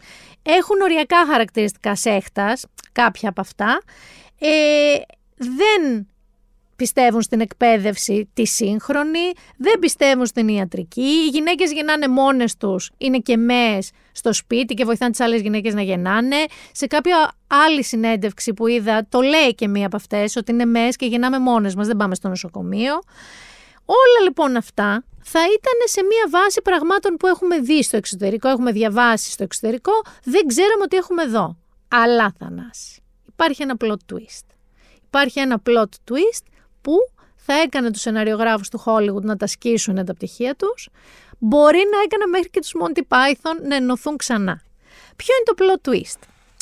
Ότι ο αρνητής της τεχνολογίας, γιατί το βασικό είναι ότι είναι αρνητές της τεχνολογίας, ωραία, που θέλει όπως ακούσατε να ζει όπως η προπάπη του, είχε στη σπηλιά του, στο σπίτι του, στο λαγούμι του, στικάκι ίντερνετ και λάπτοπ. Γιατί, γιατί δουλεύει με τηλεεργασία. Δουλεύει με τηλεεργασία στο Δήμο κιόλας Ερετρίας Μαρίνθου. Άρα είναι ένας δημόσιος υπάλληλος. Και δεν έχει φυσικά πατήσει ποτέ το πόδι του από τότε που ανέλαβε αυτή τη θέση τηλεεργασίας από τον κορονοϊό και έπειτα. Εδώ να πούμε τι λέει και ο ίδιος, να είμαστε δίκαιοι. Ο ίδιος λοιπόν λέει αρχικά ότι και χάρη τους κάνει που δουλεύει. Πάμε να ακούσουμε γιατί. Έχω 15 χρόνια στο δημόσιο. Με αναπηρία παίρνω σύνταξη και χάρη τους κάνω που δουλεύω ακόμα. Ο ανάπηρος όταν κλείσει 15 χρόνια εργασίας μπορεί να, μπορεί να πάρει σύνταξη. Δεν ήξερα ότι έχει χαρακτηριστεί ανάπηρος και η νομοθεσία λέει ότι αν δουλεύεις 15 χρόνια μπορεί να βγει στη σύνταξη. Άρα και χάρη τους κάνει. Το δεύτερο που λέει είναι ότι εκεί στη σπηλιά, στο λάπτοπ με το στικάκι, έχει όλη τη βάση δεδομένων του Δήμου στον υπολογιστή του. Αυτός ο αρνητής της τεχνολογίας. Πάμε να ακούσουμε τι λέει. Αυτό είναι ένα εργασιακό θέμα. Εγώ ε, κάνω τηλεεργασία, έχω τη βάση δεδομένων του Δήμου στον υπολογιστή μου. Ε, ας αποδείξουν ότι δεν δουλεύω όταν εγώ τους φτιάχνω όλα αυτά που ανεβαίνουν στο Υπουργείο και στο Διάβγεια. Ε, όταν ε, στον υπολογιστή μου έχω τη βάση δεδομένων ε, μιας υπηρεσίας δεν μπορεί να μου λέει ότι δεν εργάζομαι. Εσείς αυτή την υπηρεσία που καταλαβαίνω εργάζεσαι με τηλεεργασία. Σημαίνει δηλαδή ότι Υπάρχει ναι. ρεύμα, υπολογιστής, σύνδεση ίντερνετ κλπ. Ναι, ναι. Ε, ε, ναι Έχεις ναι. καθημερινή παρουσία εκεί; Ναι, κάνω μια λογιστική εργασία. Τους φτιάχνω, έχω το, ε, τα καύσιμα στο γραφείο, προσωπι, ε, στο γραφείο κίνησης ε, και αυτό είναι μια εργασία η οποία παίρνει αρκετό καιρό να γίνει. Ε, μιλάμε για λογαριασμούς χιλιάδων ευρώ. Και το τρίτο που λέει Θανάση μου είναι ότι αν ζούσε στη Γερμανία τι θα γινότανε, θα ζούσε με τα επιδόματα. Γιατί είναι, λέει, θρησκευτική μειονότητα, είναι ανάπηρος και είναι και πολύτεκνος. Πάμε να ακούσουμε και αυτό. Εγώ αν ήμουν στη Γερμανία με έξι παιδιά ε, και με τα κοινωνικά προβλήματα που έχω γιατί είμαι ιδιαίτερα ευπαθής ομάδα και ανάπηρος και πολύτεκνος ε, και θρησκευτική μειονότητα και φτωχός εδώ που τα λέμε εντάξει εγώ θα καθόμουν και θα ζούσα μόνο από τα επιδόματα. Ακούστηκαν διάφορα για αυτόν τον άνθρωπο προφανώς. Βγήκαν στην επιφάνεια ότι συναναστρεφόταν και τη Χρυσή Αυγή και μάλιστα ήταν και σε κάτι επεισόδια στο χιτήριο, τότε σε ένα θέατρο, αν θυμάστε, μαζί με τους ε, Uber Ορθόδοξους Χριστιανούς. Αυτός είπε ότι εγώ τον Παναγιώτη τον ήξερα πριν καν είναι στη Χρυσή Αυγή, ένα καφέ πίναμε. Τελικά αποδείχθηκε ότι ήταν λίγο πιο πολλές φορές που πίνανε αυτό τον καφέ. Επίσης, ανέβαζε διάφορα, θα το πω κομψά, ψεκασμένα πράγματα στα social media του τότε. Μετά ακούστηκαν κάτι που και εγώ δεν τα πολύ πίστεψα, να σας πω την αλήθεια, για αιμομηξίες, γιατί υπήρχε ένα βρέφος από την ενήλικη κόρη του που δεν ξέρω ποιανού είναι. Η αλήθεια είναι ότι οι μαρτυρίες όλων των συγγενών του, που ακόμα μερικοί έπεσαν από τα σύννεφα που είδαν που ζει και πώς ζουν, τους είχαν χαμένους. Ε, Κανείς δεν είπε ότι ο άνθρωπος αυτός δεν αγαπάει τα παιδιά του, δεν είναι πολύ ιστορικός πατέρας, δεν είναι καλός πατέρας. Τα αφήνω όλα αυτά επιμέρους. Όλα αυτά θα αποφανθεί δικαιοσύνη, αν τη επιτραπεί κιόλας, γιατί ο ίδιος αρνείται και DNA τεστ να κάνει και δακτυλικά αποτυπώματα να αναδείξει, γιατί δεν πιστεύεις σε τίποτα βιομετρικό που μπορούν, μάντεψε, να τους ελέγχουν κτλ. κτλ, κτλ. Εδώ θέλω να πω μερικά πράγματα. Λοιπόν, πρώτον, ότι Ό,τι ήταν ο Γιώργος Λιάγκας για τον Κασελάκη, θυμάσαι που είχε γίνει ο επίσημος Κασελακολόγος. Ωραία. Είναι ο Νίκος Ευαγγελάτος και η Τατιάνα Στεφανίδου για τους παλαιοχριστιανούς. Είναι παλαιοχριστιανολόγοι ό,τι σχεδόν έχετε ακούσει από τις δηλώσεις που βάλαμε είναι ή στον έναν ή στον άλλον, ή στην Τατιάνα ή στον Νίκο δοσμένα. Τους έχουν πάρει από μου. Και η αλήθεια είναι ότι στις συνεντεύξεις που είδα δεν τους αντιμετωπίζουν ούτε σαν τσίρκο, ούτε σαν παρατράγουδα, ούτε σαν τίποτα. Τους ρωτάνε με γνήσια περιέργεια του τι φάση είναι η ζωή σας και τέλος πάντων το community σας να σου πω μια κύπα Λιάγκα, συγγνώμη, ότι ο Γιώργος Λιάγκας πήγε να μπει σε χωράφια που δεν του ανήκαν. Διότι πήγε στα λαγούμια τέλος πάντων των παλαιοχριστιανών, ένας ρεπόρτερ του, με μια κάμερα που τη χειριζόταν μάλιστα και γυναίκα. Και ενώ ο Γιώργος Λιάγκας από την ασφάλεια και την ωραία ζεστασιά του στούντιό του του έκανε ερωτήσεις, έσκασε από μέσα ένας παλαιοχριστιανός, έξαλλος από ό,τι αντιλαμβάνομαι. Γιατί άρχισε ο ρεπόρτερ να του λέει: Όχι, όχι, μην ανησυχείτε, δεν σας τραβάμε. Όχι, όχι. Ξαφνικά μαυρίζει η κάμερα. Όχι, μην χτυπάτε την κοπέλα. Όχι, όχι. Και ξαφνικά η κάμερα αρχίζει και δείχνει το εσωτερικό του λαγουμιού. Και λέει ο Γιώργος Λιάγκα στον άνθρωπο: Συγγνώμη, σας πήρε την κάμερα. Ε, ναι, ναι, Γιώργο, μας την πήρε την κάμερα. Να πάτε να την πάρετε. Δεν μπορούμε, Γιώργο, είναι ιδιωτικός χώρος. Ε, είμαστε σίγουροι ότι ο άνθρωπος θα μας την επιστρέψει την κάμερα. Ο άνθρωπος μεταξύ τους είχε σημεοστολίσει με βρισιέ και τον Κυριακό Μητσοτάκη από μέσα, από το βάθος, πρέπει να είχε πει αυτό το περίφημο σύνθημα 5-6 φορές, το οποίο έβγαινε στον αέρα του Λιάγκα. Λοιπόν, κλείνω την παρένθεση. Άρα, το ένα μας δεδομένο είναι ότι Νίκος Ευαγγελάτος και Τατιάνα Στεφανίδου είναι οι official παλαιοχριστιανολόγοι αυτής της περίοδου. Και πάμε στο δεύτερο τώρα στο πιο σοβαρό. Όσο και να γελάμε, όσο και να μας φαίνεται περίεργο, εξωτικό, εξωπραγματικό, Κάθε άνθρωπος έχει το δικαίωμα να ζει όπως γουστάρει. Αυτοί οι άνθρωποι ήταν ιδιόκτητο το κτήματο και γουστάρα να ζουν έτσι. Έχουν κάθε δικαίωμα. Έχουν κάθε δικαίωμα να μην ζουν σε συμβατικό σπίτι, να μην πάνε σε νοσοκομεία και όλα αυτά που είπαμε. Θα μου πείτε, ναι, αλλά τα παιδιά, συμφωνώ. Αυτή είναι μια κόκκινη γραμμή. Ότι δεν στέλναν τα παιδιά τους σχολείο και δεν τους επέτρεπαν την πρόσβαση σε νοσοκομεία, είναι ένα ζητούμενο. Εδώ όμως θέλω να σας πω κάτι που ενδεχομένως δεν το ξέρετε. Αν μια θρησκευτική μειονότητα, και εδώ φαίνεται ότι ο κύριος ε, πατριάρχης της παλαιοχριστιανικής αυτής οικογένειας τα γνωρίζει καλά αυτά. Αν λοιπόν μια θρησκευτική μειονότητα είναι αναγνωρισμένη από ένα κράτος, έχουν και αυτό το δικαίωμα. Τα παιδιά τους να μην τα στέλνουν σχολείο, γιατί δεν πιστεύουν στη σύγχρονη εκπαίδευση. Τα παιδιά τους να μην τα πηγαίνουν στα νοσοκομεία, γιατί δεν θέλουν. Εδώ να σας πω ότι, ας πούμε, οι μάρτυρες του Ιεχοβά, μπορεί να το ξέρετε, απαγορεύουν τη μετάγγιση αίματος. Αν δηλαδή κάποιος μάρτυρας του Ιεχοβά βρεθεί στο νοσοκομείο και χρειάζεται μετάγγιση αίματος, την απαγορεύουν. Αν τους πει ο γιατρός, μα θα πεθάνει διαφορετικά, την απαγορεύουν. Και επειδή είναι αναγνωρισμένη θρησκευτική μειονότητα, έχουν το δικαίωμα. Βέβαια, εδώ να πούμε ότι στις χώρες που το homeschooling επιτρέπεται, δηλαδή που έχουν το δικαίωμα και από τον νόμο να μην στέλνουν π.χ. τα παιδιά τους σχολείο ή να μην τα πηγαίνουν νοσοκομείο, υπάρχουν ειδικές επιτροπές πρόνοιας, οι οποίες περνάνε συχνά πυκνά από αυτές τις οικογένειες και τσεκάρουν ότι τα παιδιά είναι εντάξει. Ότι ας πούμε ένα δεκάχρονο ξέρει να διαβάζει και να γράφει. Δεν το αφήνουν στην τύχη τους. Το άλλο μου πρόβλημα όμως, Θανάση μου, είναι υποκρισία. Δηλαδή, λες όλα αυτά. Έχεις βρει βήματα, μίντια τα οποία έχουν πάθει ότι όλοι μας έχουν γουρλώσει ματάκια και ρουφάνε κάθε πληροφορία για την κοινότητά σου και τη ζωή σου και διατυμπανίζεις πόσο εναντίον των βιομετρικών είσαι, της τεχνολογίας, του σύγχρονου τρόπου ζωής, ε, θες να ζεις όπως οι παππούδες σου και οι προπάποι σου. Τι δουλειά έχεις να δουλεύεις με τηλεεργασία, αστικάκι και λάπτοπ, παλαιοχριστιανός, ρωμιός όπως λες εσύ δεν αντίκειται με μια λογική σε όλα όσα πιστεύεις. Δηλαδή, αν δεν πιστεύεις στην τεχνολογία, αλλά δουλεύεις στην εργασία για το ένα χιλιάρικο, όσο παίρνει ο άνθρωπος, γιατί να μην κάνεις π.χ. και το τεστ DNA, και ας μην πιστεύεις στα βιομετρικά.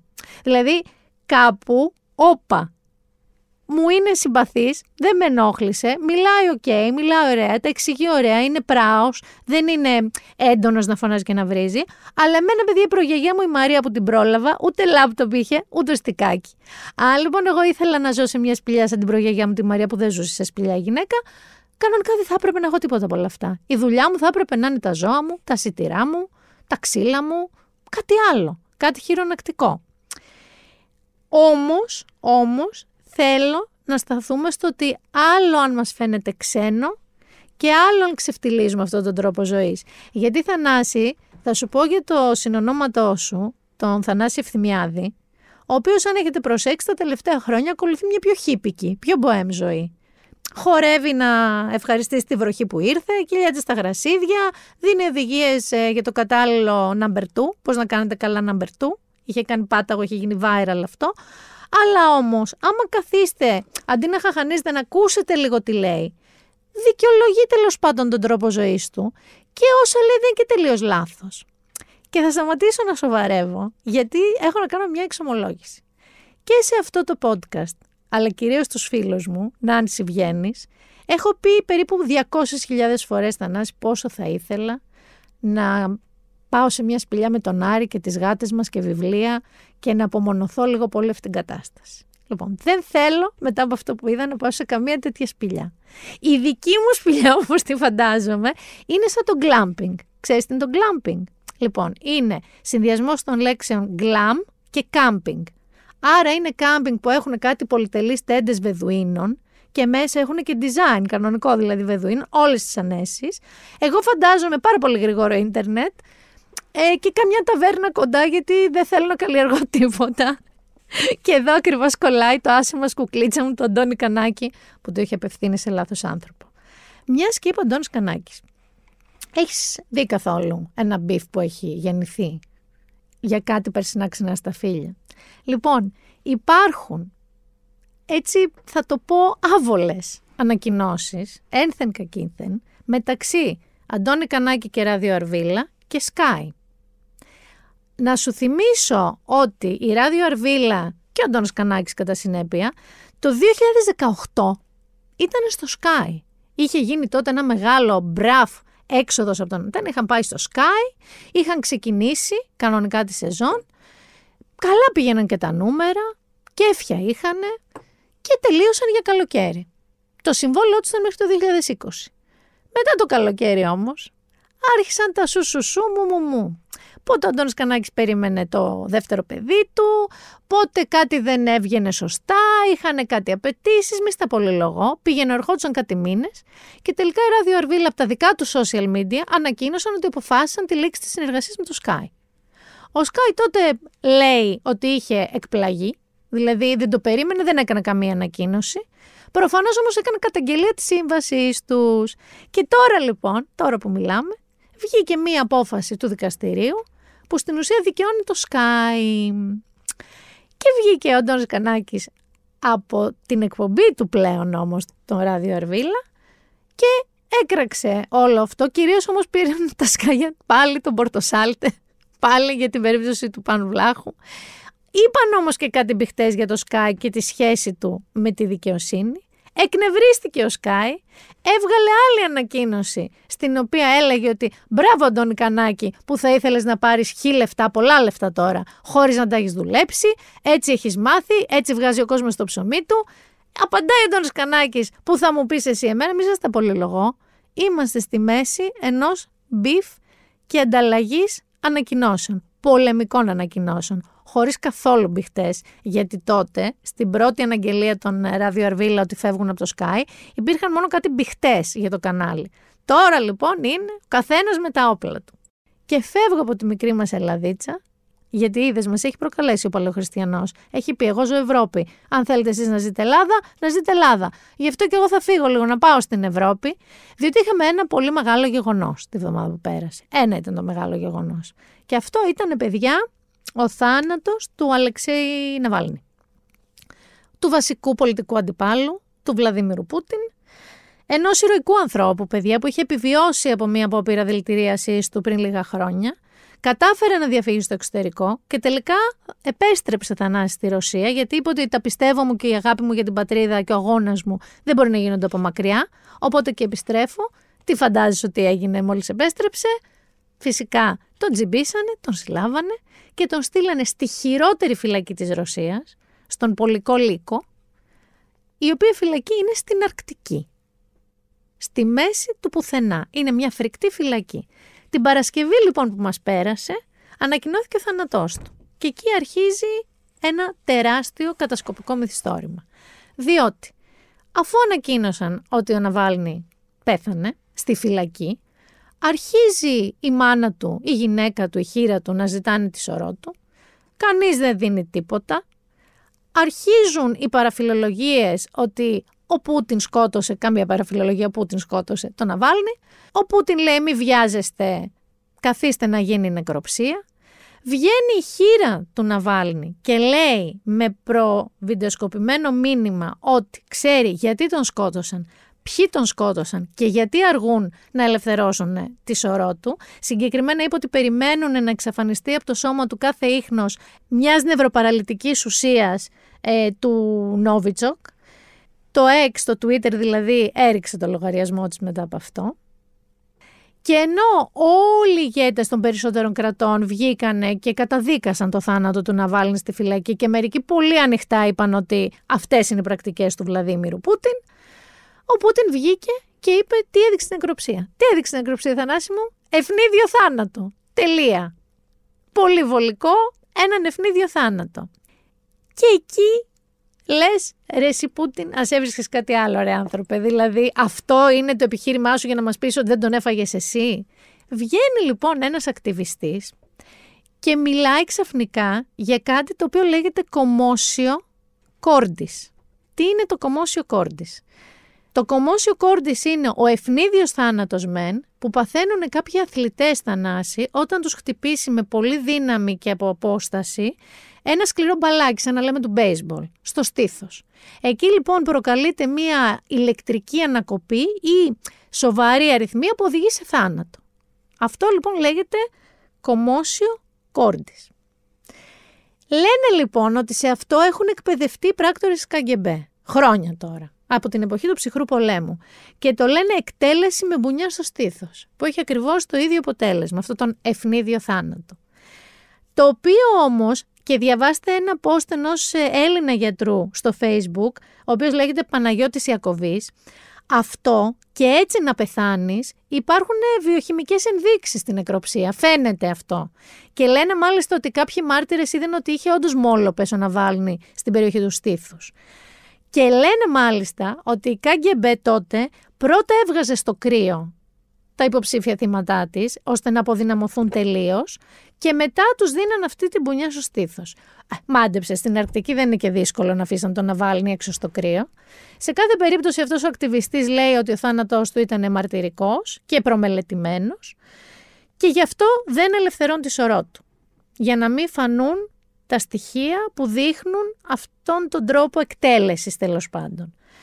Ε, εννοείται ότι έγιναν παντού διαδηλώσεις σε όλο τον κόσμο αλλά και στη Ρωσία όπου βέβαια τους συλλάβανε σοριδών ακόμα και αν πηγαίνουν να αφήσουν ένα λουλούδι όχι να κάνουν πορεία στο δρόμο και η ταπεινή μου γνώμη εδώ είναι ότι ο Ναβάλνη νεκρός είναι πολύ πιο ισχυρός αντίπαλος του Πούτιν που τρομάρα του πάει και σε εκλογές μόνος του θα βάλει. Κανείς δεν θα βάλει απέναντί του μετά από αυτό και πιστεύω ότι ήταν και μήνυμα γι' αυτό. Παρά φυλακισμένο.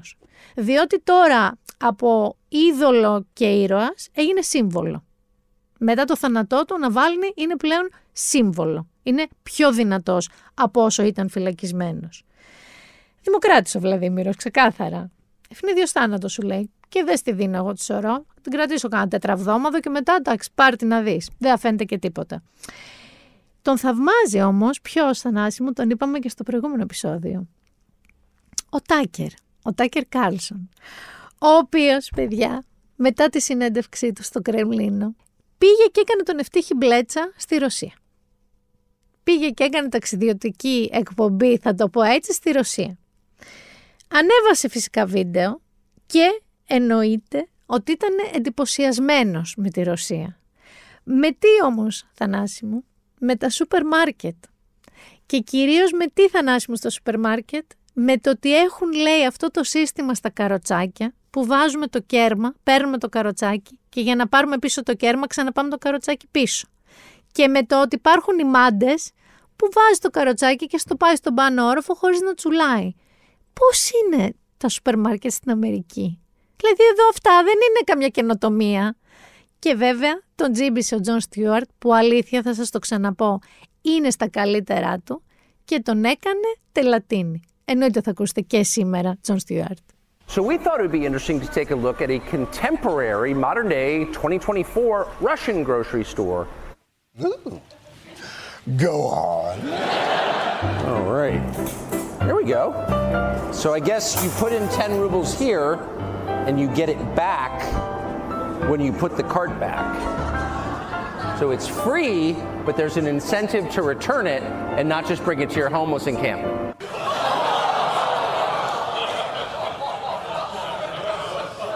I know I've said this before.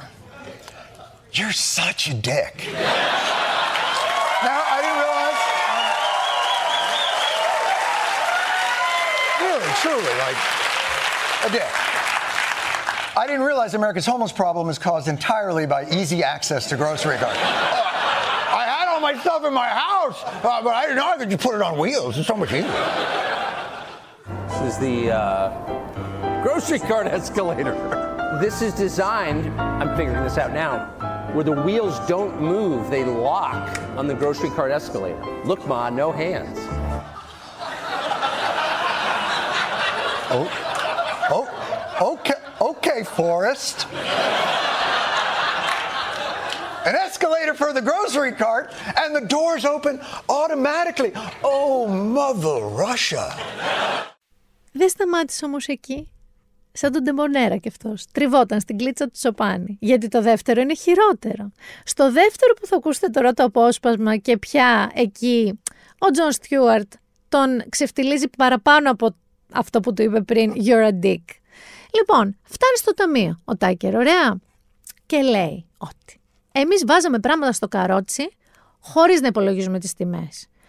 Κανονικά, χοντρικά, αυτά θα πηγαίνανε 400 δολάρια και είναι για το φαγητό μιας εβδομάδας. Πόσο τρώνε αυτοί οι άνθρωποι; Και εδώ πληρώσαμε 104 δολάρια. Και όταν βλέπω, λέει, το πώς είναι οι τιμές εδώ και πόσο καλά ζουν οι άνθρωποι, γίνομαι radicalized εναντίον των δικών μας ηγετών. Και μαντέψτε πόσο απασφαλίζει ο Τζον Στιούαρτ. Πάμε να ακούσουμε και τον Τάκερ να λέει «Ζήτω η Ρωσία, Mother Russia» και τον Τζον Στιούαρτ που του εξηγεί πόσα απίδια πιάνει ο σάκος.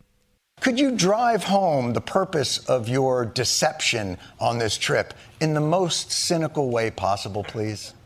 We didn't pay any attention to costs as we were just putting in the cart what we would actually eat over a week. And we all came in around 400 bucks, about 400 bucks. Um, it was $104 US here. And coming to a Russian grocery store, the heart of evil, and seeing what things cost and how people live, it will radicalize you against our leaders. That's how I feel anyway. Radicalized. radicalized. And it will radicalize you unless you understand basic economics. See, $104 for groceries sounds like a great bargain unless you realize Russians earn less than $200 a week. But that's the kind of context that a, what did you call yourself earlier? A journalist would have provided. But here's the reality you know all this because you aren't as dumb as your face would have us believe. Perhaps if your handlers had allowed, you would have seen there is a hidden fee to your cheap groceries and orderly streets. Ask Alexei Navalny or any of his supporters. In Vladimir Putin's Russia, political repression is everywhere.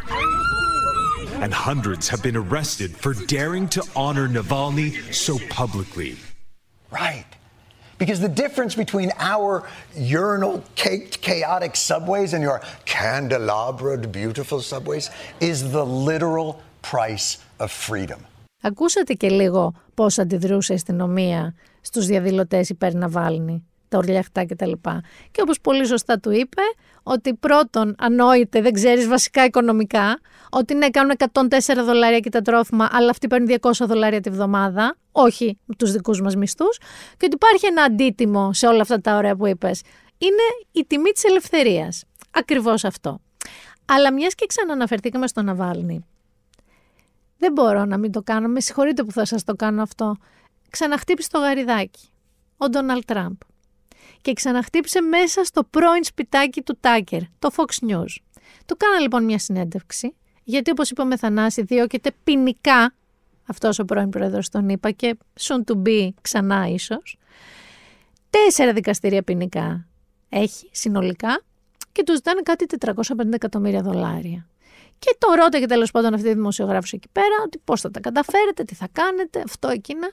Και ο ίδιος εννοείται ότι παρομοίασε τον εαυτό του με τον Ναβάλνη, ότι είναι θύμα πολιτικού διωγμού. Το γαριδάκι με τον Ναβάλνη. Ιερά και όσια. Αυτό ήταν το pre-entertainment μας. Και να ξέρετε, όσοι έχετε υπάρξει ακροατές αυτού του podcast σε περιόδους αμερικανικών εκλογών, ξέρετε ότι ασχολούμαστε. Και ξέρετε ότι είναι πολύ μεγαλύτερη κομμωδία από τις δικές μας εκλογές, που είναι ήδη αρκετά κομμωδία. Οπότε να είστε έτοιμοι για την επόμενη σεζόν μετά το καλοκαίρι που έχουμε εκλογούλες στην Αμερική. Πάμε στο entertainment μας.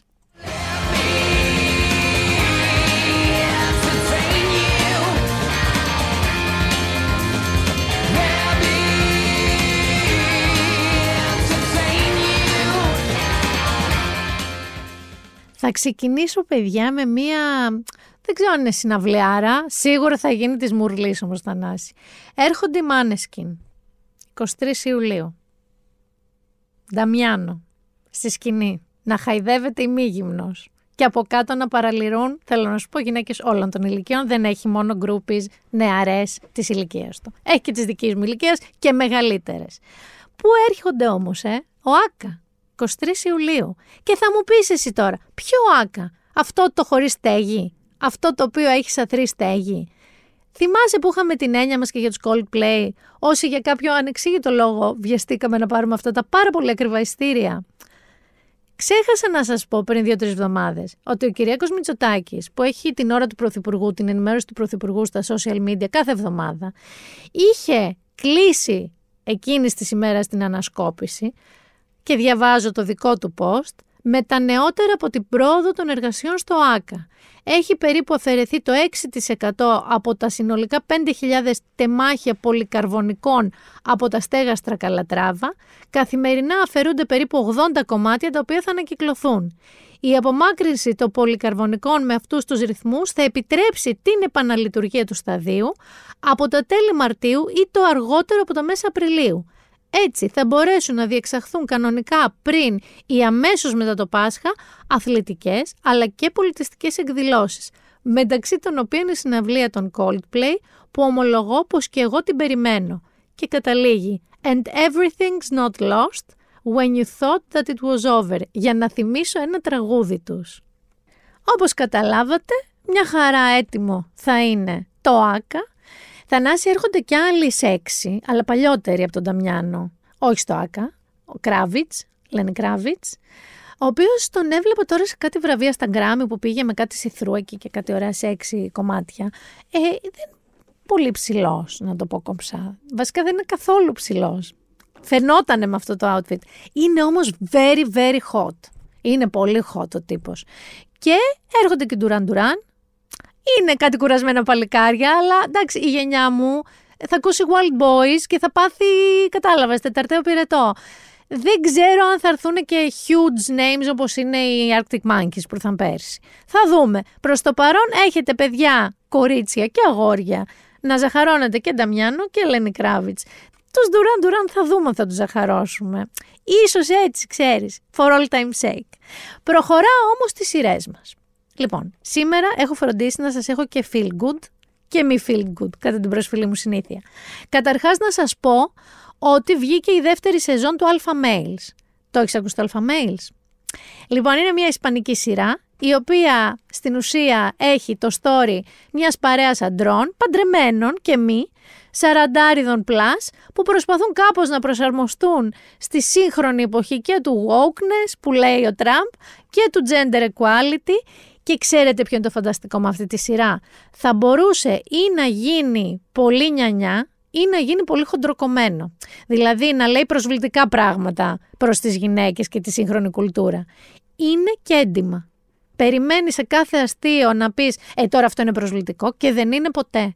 Είναι τέλεια τέλεια χειρουργικά στημένο. Και είναι και πάρα πολύ αστείο. Οπότε, αν δεν έχετε δει και την πρώτη σεζόν, να ένα καλό binge, Alpha Males, Ισπανικό, στο Netflix.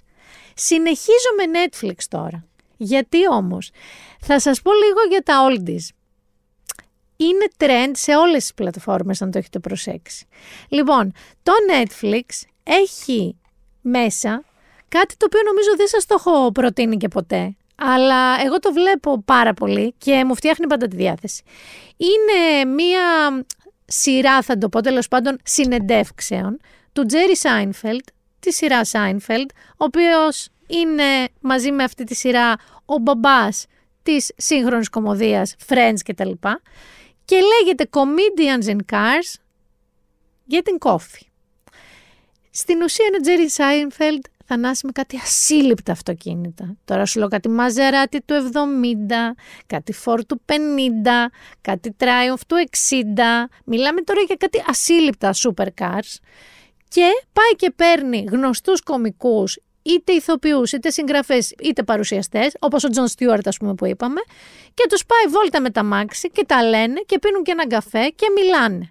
Και όλο αυτό είναι τόσο αναζωογονητικό, τόσο αστείο και τόσο ευχάριστο που πραγματικά είναι αυτά τα σφηνάκια μες στη μέρα. Δηλαδή εκεί που βαριέσαι και λες πω πω, τελείωσα μια σειρά και δεν θέλω να αρχίσω τώρα άλλη. Βάλτε δύο τέτοια επεισόδια. Είναι και μικρά είναι κάπου 10 με 17 λεπτά, δεν είναι πιο μεγάλα. Ενδεικτικά θα σας πω μερικά ονόματα που έχουν φιλοξενηθεί, γιατί είναι από το 12 αυτή η εκπομπή. Jimmy Fallon, Ricky Gervais, Alec Baldwin, Louis C.K., βέβαια, Seth Meyers, ο David Letterman, η Sarah Jessica Parker, η Tina Fey, είναι ατελείωτο, ο Eddie Murphy, ο Jamie Foxx, παιδιά δεν τελειώνει η λίστα. Όποιον μπορείτε να σκεφτείτε, που έχει ίχνος κομικού χαρακτήρα πάνω του, έχει πάει σε αυτή την εκπομπή. Επομένως, Comedians in Cars, Getting Coffee, Netflix και αυτό. Και πάω στα πραγματικά oldies oldies. Έχω πορωθεί που έχει βάλει το Netflix, το Law and Order, το Special Victims Unit, SVU. Ε, αυτό είναι λίγο το πιο hardcore του, γιατί είναι με θύματα σεξουαλικής βίας και τέτοια. Αλλά γενικά φάση law and order, ατελείωτε σεζόν, ατελείωτα επεισόδια, από αυτά που είναι ρε παιδί μου, μια Κυριακή μεσημέρι που δεν θες να δεις καμιά ψαγμένη σειρά, θες να χαζέψεις αυτό έτσι ένα πολύς δράμα, ένα αυτό. Δεύτερον, Dr. House, μην κάνεις έτσι. Ιερά και όσια, Θανάση. Ιερά και όσια. Αν ο πλανήτης έμαθε για το λύκο, το λούπους είναι από αυτή τη σειρά καταρχάς. Που ανά δύο επεισόδια κάτι έχει κάποιος και όλοι αναρωτιούνται μήπως είναι λούπους. Μιλάμε βέβαια για τον υπερπρωταγωνιστή, αυτόν τον πάρα πολύ αντιπαθητικό άνθρωπο ως χαρακτήρα, το Χιουλόρι, ως Dr. House, ο οποίος όμως είναι ταυτόχρονα ιδιοφυής, είναι ιδιοφία κανονικά, που πάντα πας σε ένα γιατρό γιατί κάτι περίεργο σου συμβαίνει και λες από μέσα σου να ήταν σαν τον Dr. House όμως αυτός. Εμείς βλέπουμε κάθε βράδυ πριν κοιμηθούμε, να ξέρετε, ένα με δύο επεισόδια. Και έρχεται και ο Detective Monk. Το ξέρεις τον Detective Monk; Ωραία. Τόνι Σαλούμπ στα καλύτερά του. Ο detective αυτός, ο οποίος είναι υποχόνδριος του διαόλου, Δηλαδή, είναι σαν τον Jack Nicholson στο As Good As It Gets. Εγώ δεν ξέρεις πόσο έχω ταυτιστεί μαζί του, γιατί έχω CD δηλαδή τον λάτρευα. Θα δω και Detective Monk και βλέπω γενικά παιδιά μια τάση στις πλατφόρμες να φέρνουν mainstream σειρές με 19 σεζόν να έχουμε να πορευόμαστε. Εγώ λοιπόν από το Netflix θα σας προτείνω Law and Order Special Victims Unit και Doctor House και εννοείται όταν έρθει στις 15 Μαρτίου Monk. Πάμε τώρα και σε δύο κανονικές σειρές όμως, που δεν είναι 100 ετών η καθεμία. Λοιπόν, αυτή τη φορά έχω να σας πω Earth Netflix. Δύο σειρές Netflix. Το ένα είναι και πολύ δράμα και crime και thriller και απ' όλα. Και έχει αρκετά, θα σας πω, επεισόδια. Είναι μπαμπάτσικο. Ωραία. Έχει δύο κύκλους με πολλά επεισόδια. Είναι γαλλικό, βασικά γαλλική είναι η γλώσσα. Η σειρά είναι και Γαλλία και Βέλγιο και Ελβετία. Και λέγεται Αστρίντ και Ραφαέλ. Και μέσα σε αυτή παίζει και μία που θα ούτε που την ξέρει, η Βαλερή Καπρίσκη. Δεν έχεις ιδέα. Ωραία. Δεν πειράζει. Όσοι θυμούνται το χωρί ανάσα με τον Ρίτσαρ Γκίρ, σίγουρα θυμούνται τη Βαλερή Καπρίσκη. Λοιπόν, θα σας πω το story. Μετά την επιτυχία της πρώτης τους έρευνας, η Ραφαέλ Κόστ, αστυνόμος του εγκληματολογικού, και η βοηθός της Αστρίντ Νιλσέν, η οποία είναι στο φάσμα του αυτισμού, εργαζόμενοι στο τμήμα αρχείων της αστυνομίας, θα αντιμετωπίσουν και άλλα περίπλοκα ανοίγματα. Ένα στοιχειωμένο σπίτι, ένα θύμα που πέθανε από το φόβο του θανάση, μία σκηνή εγκλήματος κλειδωμένη από μέσα και ένας νεαρός άντρας πάνω από 80 ετών είναι μερικά από τα μυστήρια που θα πρέπει να λύσουν αυτές οι δύο γυναίκες με όπλο τις διαφορές τους. Η Ραφαέλ είναι διαισθητική και παίζει με τα όρια, ενώ η Αστρίντ είναι fragile έτσι, αλλά ζωντανή εγκυκλοπαίδεια της εγκληματολογίας. Και αντίθετα με ό,τι περίμεναν οι δύο γυναίκες, καταλήγουν σε μια σχέση που σύντομα φεύγει από τα στενά πλαίσια τώρα των αστυνομικών υποθέσεων και της συνεργασίας και γίνονται χώριστες. Γίνονται γνήσια πραγματικά φίλες δεν είναι η φιλία το ζητούμενό μας, αλλά το βλέπεις να χτίζεται μέσα από τα επεισόδια, τα οποία έχουν εξαιρετικά πρωτότυπο σενάριο, το κάθε επεισόδιο. Σαν αυτά που σας είπα. Ο, ο νεαρός άντρας σε τον 80 ας πούμε. Έχει πολύ ενδιαφέρουσες υποθέσεις και πάρα πολύ καλή ηθοποιία. Επομένως, Αστρίντ και Ραφαέλ, Ertflix. Και πάμε τώρα και σε μια αμερικανική με Τζέσικα Μπιλ. Μας αρέσει Τζέσικα Μπιλ Θανάση; Κουκλάρι, παιδιά. Λοιπόν, με Τζέσικα Μπιλ και Stanley Tucci, τον λατρεύω, λέγεται Limetown η σειρά. Και η οποία στηρίζεται σε ένα podcast με τον ίδιο τίτλο Limetown. Και το story έχει ως εξής. Η Λία Χάντοκ είναι μία δημοσιογράφος του Αμερικανικού Κρατικού Ραδιοφώνου και πηγαίνει στο Τενεσί να λύσει το μυστήριο πίσω από την εξαφάνιση 300 ανθρώπων από μία δομή ερευνητική πάνω στην νευρολογία, neuroscience. Δεν ξέρω αν Έλον σου λέει κάτι αυτό. Κανόνισε το νου σου εκεί στην Neuralink να φτιάξεις καμία εγκατάσταση έτσι ερευνητική, να χάνουμε ανθρώπους έναν έναν. Διάβασα ότι αυτός που του έχει βάλει το τσιπάκι μπορεί λέει και κουνάει ποντίκι υπολογιστή μόνο με το μυαλό του. Και λίγο έχω αρχίσει και τρομοκρατούμε. Δεν είμαι στα όρια της Έλεν Μίρεν που πήγε να παραλάβει το βραβείο της στα Μπάφτα και διάβασε τον ευχαριστήριο λόγο και μετά ξανά τον έσκησε γιατί τον είχε γράψει μέσω AI και ήταν σωστός αλλά πρόσωπος. Όχι, δεν είμαι εκεί, αλλά λίγο εγώ τώρα με εγκεφάλους που ελέγχουν το κούνημα του ποντικού, λίγο, λίγο αγχώνομαι, να το πω έτσι. Επομένως, παιδιά, σειρές. Netflix σας είπα, είναι όλα παλιοσύνες, συν τη δεύτερη σεζόν του Alpha Males και Earthflix έχουμε το Limetown με Jessica Biel, πολύ ωραίο μυστήριο. Είναι και λίγο sci-fi, αλλά όχι ακριβώς. Μυστήριο είναι κυρίως.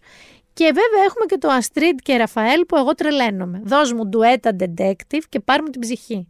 Δεν με νοιάζει αν είναι δύο γυναίκες, δύο άντρες, γυναίκα άντρας. Δώσε μου ντουέτα detective. Τρελαίνομαι. Είναι το καλύτερό μου. Και αυτή είναι μια πραγματικά καλή σειρά. Πάμε και στα βιβλία.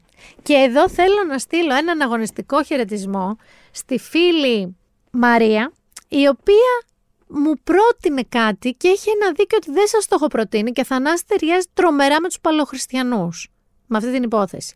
Μου λέει λοιπόν η Μαρία, Γεια σου γλυκιά μήνα. Το σκάλωμα της εβδομάδας είναι παλαιοχριστιανοί που μένουν στην Καλύβα.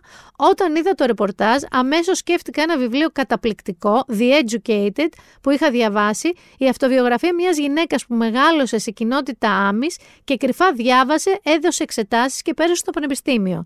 Παίζει να το έχεις προτείνει εσύ, νομίζω όχι, Μαρία μου. Και αν υπάρχει μεταφρασμένο. Λοιπόν, βεβαίως και υπάρχει μεταφρασμένο. Βεβαίως και το έχω διαβάσει. Και βεβαίως είναι φανταστικό βιβλίο. Λέγεται Μορφωμένη και είναι αυτοβιογραφικό της Στάρα Westover από τις εκδόσεις Ήκαρο. Και παιδιά, πραγματικά είναι μια ιστορία ας πούμε κοντινή σε αυτή των παλαιοχριστιανών. Δηλαδή, αν υποθέσουμε ότι ένα από τα παιδιά τους που δεν τα στέλνουν σχολείο, ξυπνήσει μια μέρα στην ενήλικη ζωή του και ανακαλύψει τη δύναμη της γνώσης και της μάθησης, θα μπορούσε να είναι η ιστορία αυτής της κοπέλας. Λοιπόν, πλέον η κοπέλα αυτή είναι εγκατεστημένη στο Λονδίνο, είναι κάπου 37-38 χρονών και στο βιογραφικό της θανάσιμο έχει σπουδές ιστορίας σε πανεπιστήμια όπως το Harvard, το Cambridge, υποτροφίες, επίσης Harvard, το Ίδρυμα του Bill Gates και ούτω καθεξής.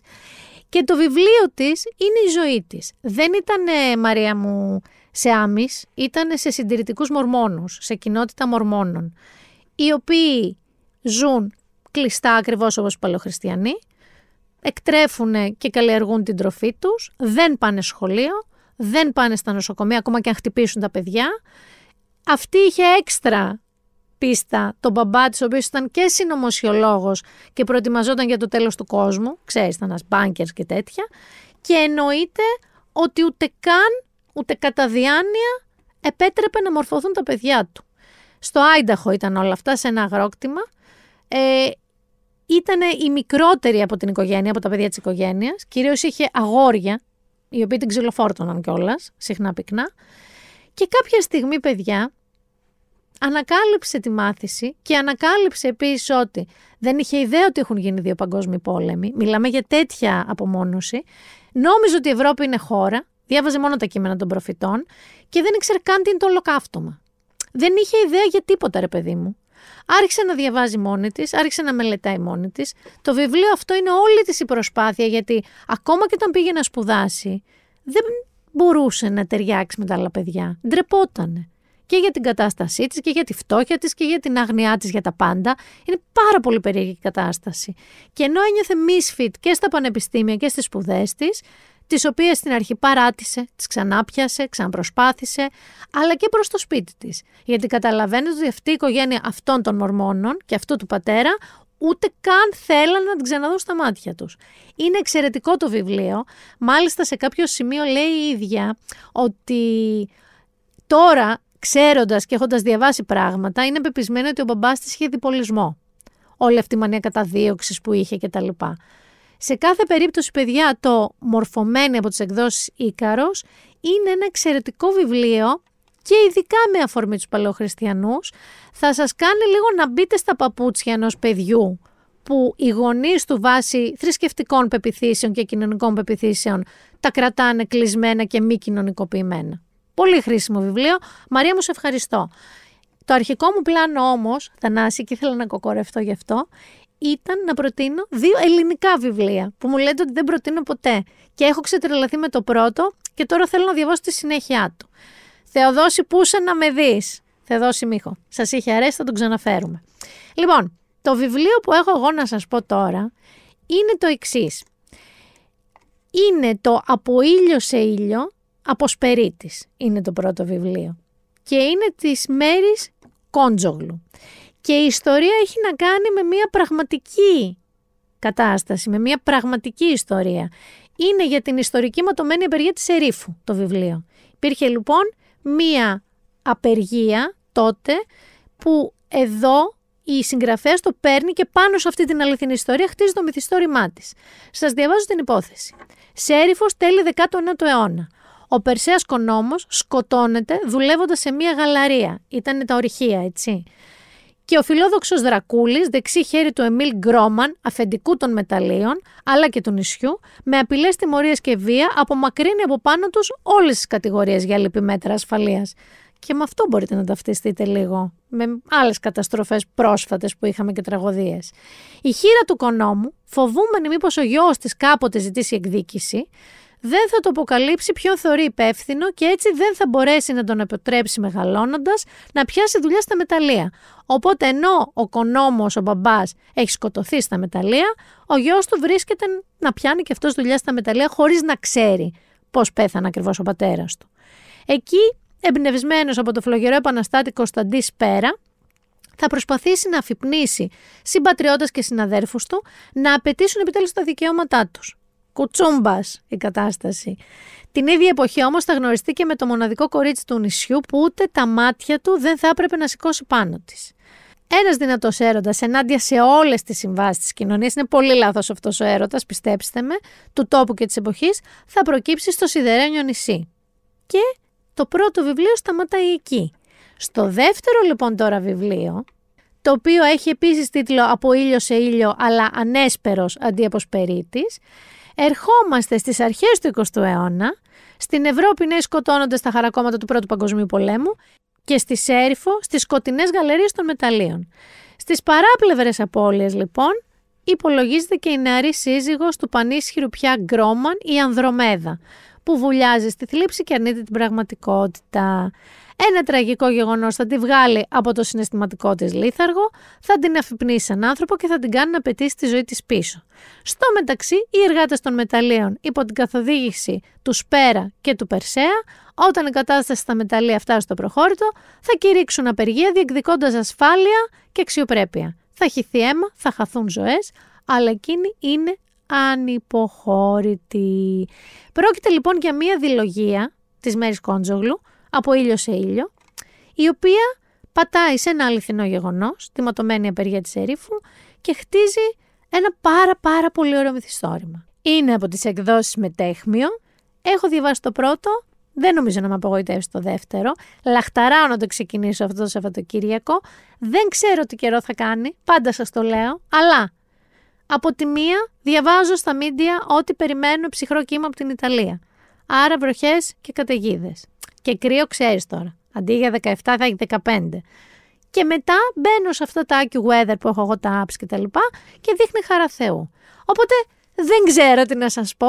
Ξέρω ότι έχουμε συνέδριο ΣΥΡΙΖΑ μέχρι την Κυριακή και το επόμενο επεισόδιο αυτού του podcast νομίζω ότι θα έχει θανάσιμο αρκετό ζουμί. Ήταν το Binder Done That και η Μίνα Μπυράκου. Να σας προσέχετε όπως πάντα, ραντεβού την επόμενη Παρασκευή.